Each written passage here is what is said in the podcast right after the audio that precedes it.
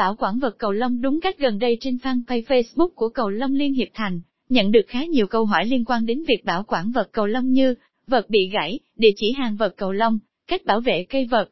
Qua nhiều năm kinh nghiệm chơi cầu lông, và trải qua nhiều biến cố trong nghề nghiệp mình xin có vài dòng chia sẻ như sau. Nhiều người chơi do ham cầu, cứu cầu, làm phần dây bên ngoài của vật bị trượt xuống sàn dẫn đến dây vật bị đứt, làm mất cân bằng và dẫn đến gãy vật đột ngột.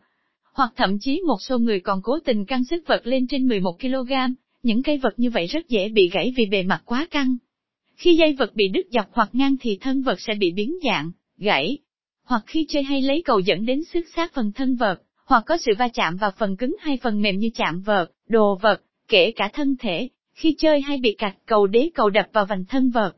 Cách bảo quản cây vật không căng vật quá căng kg quy định, một số dòng vật cho dù số kg đã đã căng đúng quy định, nhưng thân vật vẫn bị biến dạng hoặc gãy, do chất lượng thân vật chưa đạt chuẩn. Các bạn nên yêu cầu căng vật 4 nút, căng 4 nút đúng kỹ thuật, tạo cho độ cân bằng của khung vật ổn định hơn và khi có các trường hợp trên xảy ra, thì độ biến đổi không lớn, an toàn hơn khi dây đột ngột bị đứt. Trong trường hợp bị đứt dây dọc, mình khuyên bạn nên tháo ra từ dây đó và căng vật lại, chứ không nên nối lại. Khi bị đứt dây dọc nếu thấy khung không vật bị biến đổi như méo, vinh thì có thể nối dây được.